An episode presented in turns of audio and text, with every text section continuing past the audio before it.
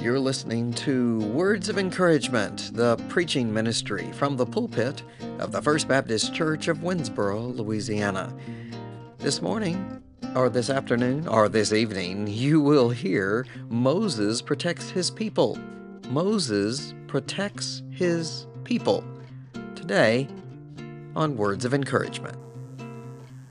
As we uh, move along in, in looking at the great stories of the Bible, we have, uh, well, last week we learned about Moses and how he came into the world and how he floated in the basket and how he was taken care of uh, by people that, well, by his own mother, came, come to find out, uh, and with all that was happening there, it did not sound like he would live. And yet, what happened? God's hand was upon him. And that's what happens. When God's hand is in what's happening, things do not always go like we think they will. And I like that. I like that fact that when God's hand is in something, it may just not go exactly like we think it will. Have you ever considered how you got to where you are now? Now, sitting here in this building, have you ever thought about uh, the various circumstances of your life, the various things that have happened and occurred in your life that got you to the point where you are sitting here in this auditorium this morning? There were decisions you made. There were circumstances that were beyond your control that had a hand in getting you where you are now. And that hand of God is in that. He is at work. He is at work in the decisions that you make and the circumstances in which you find yourself. Today we're going to look at God's hand in the life of Moses. If you are able and willing, I ask that you stand in honor of the reading of the Word of God from Exodus chapter 2, verses 11 and 12. The Bible says, Now it came about in those days when Moses had grown up that he went out to his brethren and looked on their hard labors, and he saw an Egyptian beating a Hebrew, one of his brethren. So he looked this way and that, and when he saw that there was no one around, he struck down the Egyptian and hid him in the sand. May God bless the reading of His Word to our hearts and lives today. I ask that you be seated. I invite you to be seated this morning. Well, the, one of the first things I want us to see is that Moses defends his people. Now, look at this. Now, this is what? Moses has killed an Egyptian. What? Now, wait a minute. But what I want us to see, what, what is he doing here? It sounds extreme, and it is, but what is happening here Moses is identifying with his people. Did you see in verse 11? It came about in those days when Moses had grown up that he went out to his brethren and looked on their hard labors. He saw an Egyptian beating a Hebrew, one of his brethren. He is identifying with God's people.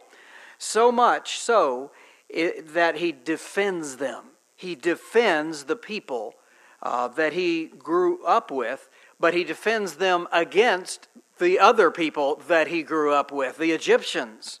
We could debate all day as to whether or not this was right and, and, and good to do this murder that he did. But the point is that Moses took up for his people.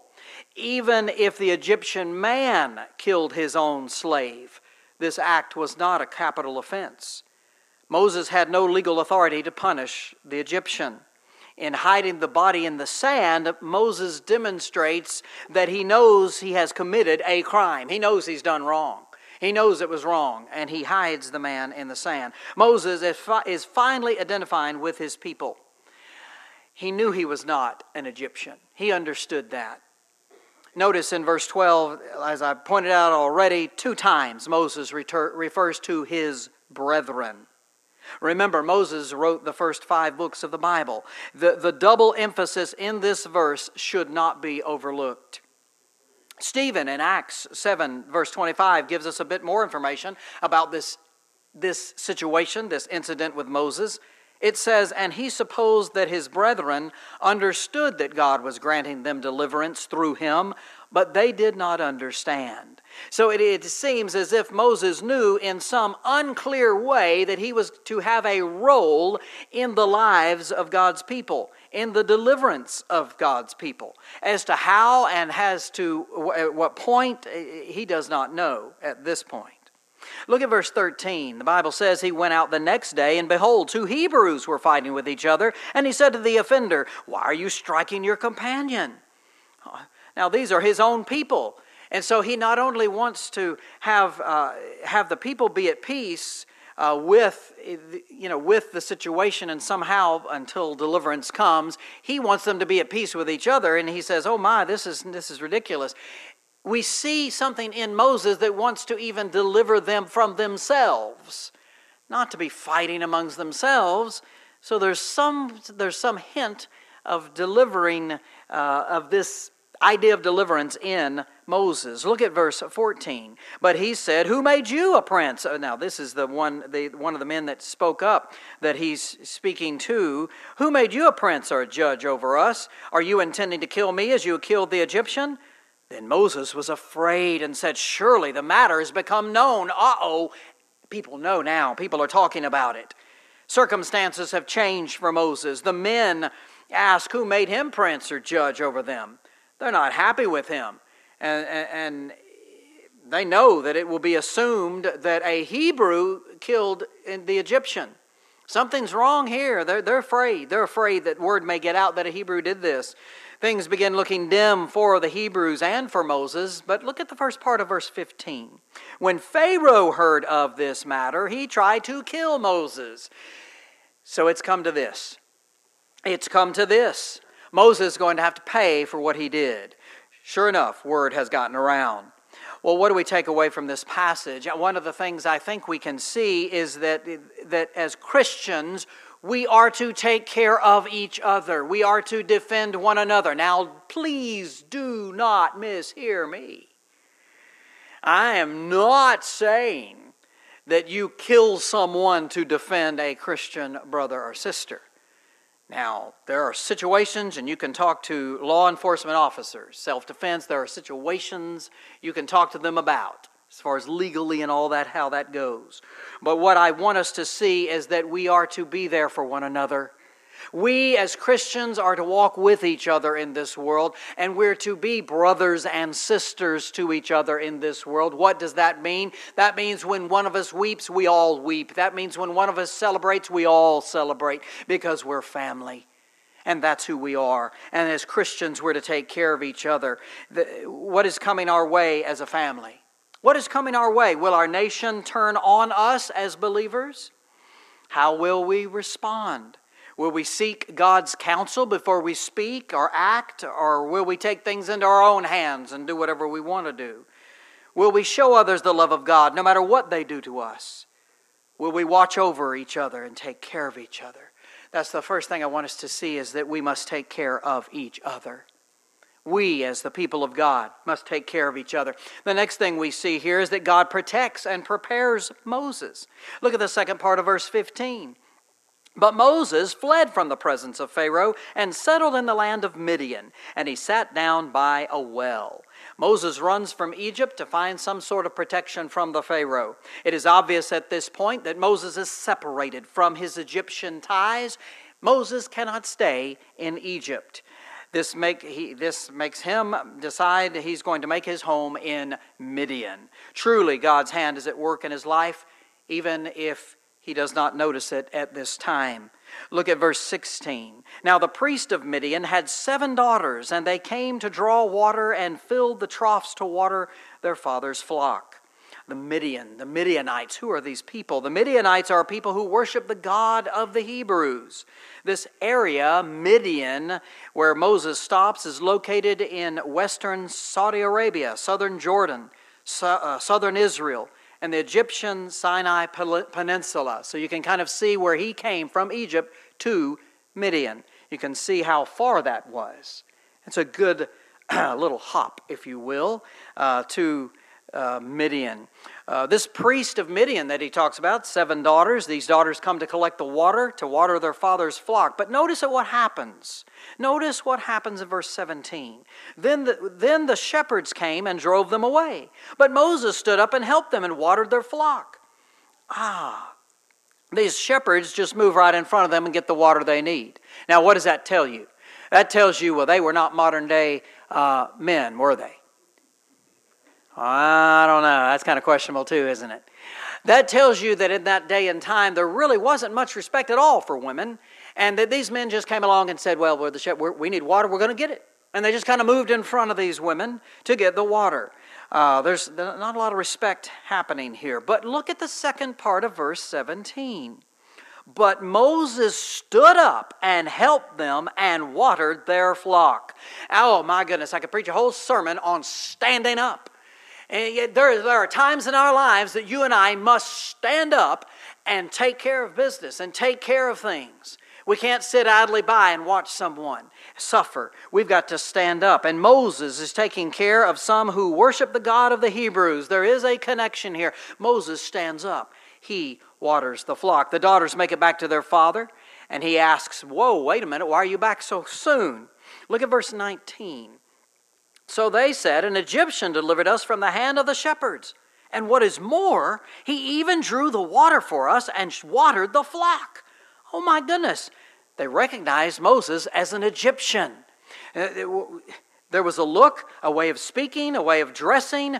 Uh, maybe there was a way of walking like an Egyptian. Okay, bad, bad, bad joke. All right, but may, you know, but the, the point is, they looked and said, "This guy's an Egyptian. What in the world is he doing to help us? Why is he helping us? Whatever it was, they did notice he was an Egyptian. That, but notice also, they tell their dad, and now I, I, know some girls call their, their daddy daddy, and I love that. So let's do that. They, call, they tell their daddy that Moses, quote, delivered them from the hand of the shepherds. Now there it is again. There's this language of deliverance, this action of deliverance, and that's who Moses is. He is a deliverer sent by God. The word delivered here means to rescue, to free from harm or evil. Isn't that interesting? It should be. This is the second time that Moses has acted as a deliverer. Notice that these women are strangers. He, Moses is against uh, injustice to all people, not just the Hebrew people. God, through Moses, is taking care of people. Look at verse 20. He said to his daughters, Where is he then? Why is it that you've left the man behind? Invite him to have something to eat. What in the world are y'all doing? Where what happened to your etiquette? What happened to your manners? Manners, ladies. What happened? Where is he? Go get him. Go get him. There seems to be a thought that uh, there, some commentators feel that there, there, there, there seems to be a thought that, well, maybe he could be a husband to one of these daughters. You know, there's they're thinking that. Well, sure enough, Reuel, Jethro, gives his daughter Zipporah to Moses in marriage. So that's kind of where they get that idea that maybe, well, maybe Jethro's kind of looking. You know, I mean, you're always looking for a quality person to marry your daughter there. Well, look at verse 22. Uh, so, so this has happened. And verse 22 says, Then she gave birth to a son, and he named him Gershom, for he said, I have been a sojourner in a foreign land. Well, now, isn't that some interesting language? Uh, a sojourner in a foreign land. Who was Moses? He was a sojourner in a foreign land, land of Egypt. He, he was, he's a Hebrew. Uh, and here he is again a sojourner in a foreign land, and he names his child Gershom, which means that same thing. Listen, you and I are sojourners in a foreign land. This world is not our home. We're only passing through. If we can get that in our heads and we can realize that this sin filled world is not our home, we can focus on the real home, which is heaven. We can focus on a place that is without sin, a place where God Himself dwells oh let's let's focus on that this is temporary that we li- in which we live if we can focus on the fact that we're only passing through this world we can lean on the lord as we pass through we can also remind ourselves that time is short and that we don't have forever on this earth and that if we're going to do something with and for god we better get to it and that we cannot just put it off. We can't just say, well, someone else will do it. God has chosen us. We've been chosen to go forth and share the gospel message. We can trust Him to take care of us. We can trust Him to take care of us. Listen, yes, the end times are coming. Will they come tomorrow? I don't know. Will they come next week, next year? I don't know. Until they do, though, we must take care of each other. And along the way, we must be willing to stand up for each other. I can guarantee that God will take care of us. As we go about our lives here on this earth, we must allow God to, oh boy, I'm going to say the C word from the pulpit, and it just rattles, it rattles the Southern Baptist world, but we must allow God to change us. Oh, it's uncomfortable. Oh, we don't like to change. But we must allow God to do that in our lives. Because why? Why, Brother Craig? Why do we have to change? I like the way things are. Why? Why? Because He wants to make you like Jesus. And in order to make you like Jesus, He's got to take the stuff that's not like Jesus that's in your life away. He's got to get rid of that. And so that change is going to just rattle us and bother us, and we're going to have to think differently, act differently, and live differently. And it's annoying and it's galling to us, and we don't like it, but that's what God wants to do. And believe it or not, that's what we gave Him permission to do when we said, God, I want you to be in charge of my life. Whoa. So, all through his experiences, Moses is being prepared. He's being prepared. He's being prepared to lead the people of Israel out of bondage of slavery that they live in. And in a way, in a way, in a same similar way, through your experiences and mine, God is preparing us to lead others out of the bondage of, of the slavery of sin. Every time we learn something new from Him, we need to integrate it into our lives. He desires to make us like Jesus. Will you let Him do that? That's the question I leave you with today. Will you allow God to make you like Jesus? We must take care of each other, yes. And God will take care of us, He will prepare us. But we've got to allow Him to prepare us. We've got to allow Him to do it. We can just sit, you know, we can sit in our pew and we can just sit there and not do a thing. And if you want to sit there and not do a thing, I'm sure that there's a place that God has prepared for you in heaven. And, I, and I, I'm not going to say He's going to take you quickly, but I am going to say, my goodness, open up your life to being used by Him. Let Him use you, let Him uh, work through you, because we have a world that needs to know who He is. And they're going to learn who He is through you and through me. We pray. Dear Heavenly Father, I thank you, O God, for this day. Lord, we thank you for what you are doing. You are preparing us to help others to, to, to be released from the slavery of sin. You are preparing us, helping us to be more like your Son Jesus, and in doing that, you're helping us to help others to be free from the chains of sin. Father, help us. Help us. Lord, open our eyes, open our ears to those around us. Help us to see that there is more to this world than just us. We look at the life of Moses, we see that he was able to see his people and have a concern for them and to defend them and to uh, to eventually, we will see, be an agent of deliverance. Father, you want to make us agents of deliverance. Help us, Father, to listen to your voice and to open our lives to your guidance, to allow you to do whatever you need to do in our lives. Father, there may be somebody here this morning that has never accepted Christ. They've never said, Look, I need this Jesus in my heart. I need him. I need to be forgiven of my sin. I need him to be in charge. Maybe you're here this morning and you need to give your heart to Christ. Would you come? We're about to sing in just a few moments. Father, thank you for your great love for us. Thank you for forgiving us. In Jesus' name I pray. Amen. Thank you for listening to Words of Encouragement. We're happy to have you along as part of our podcast family.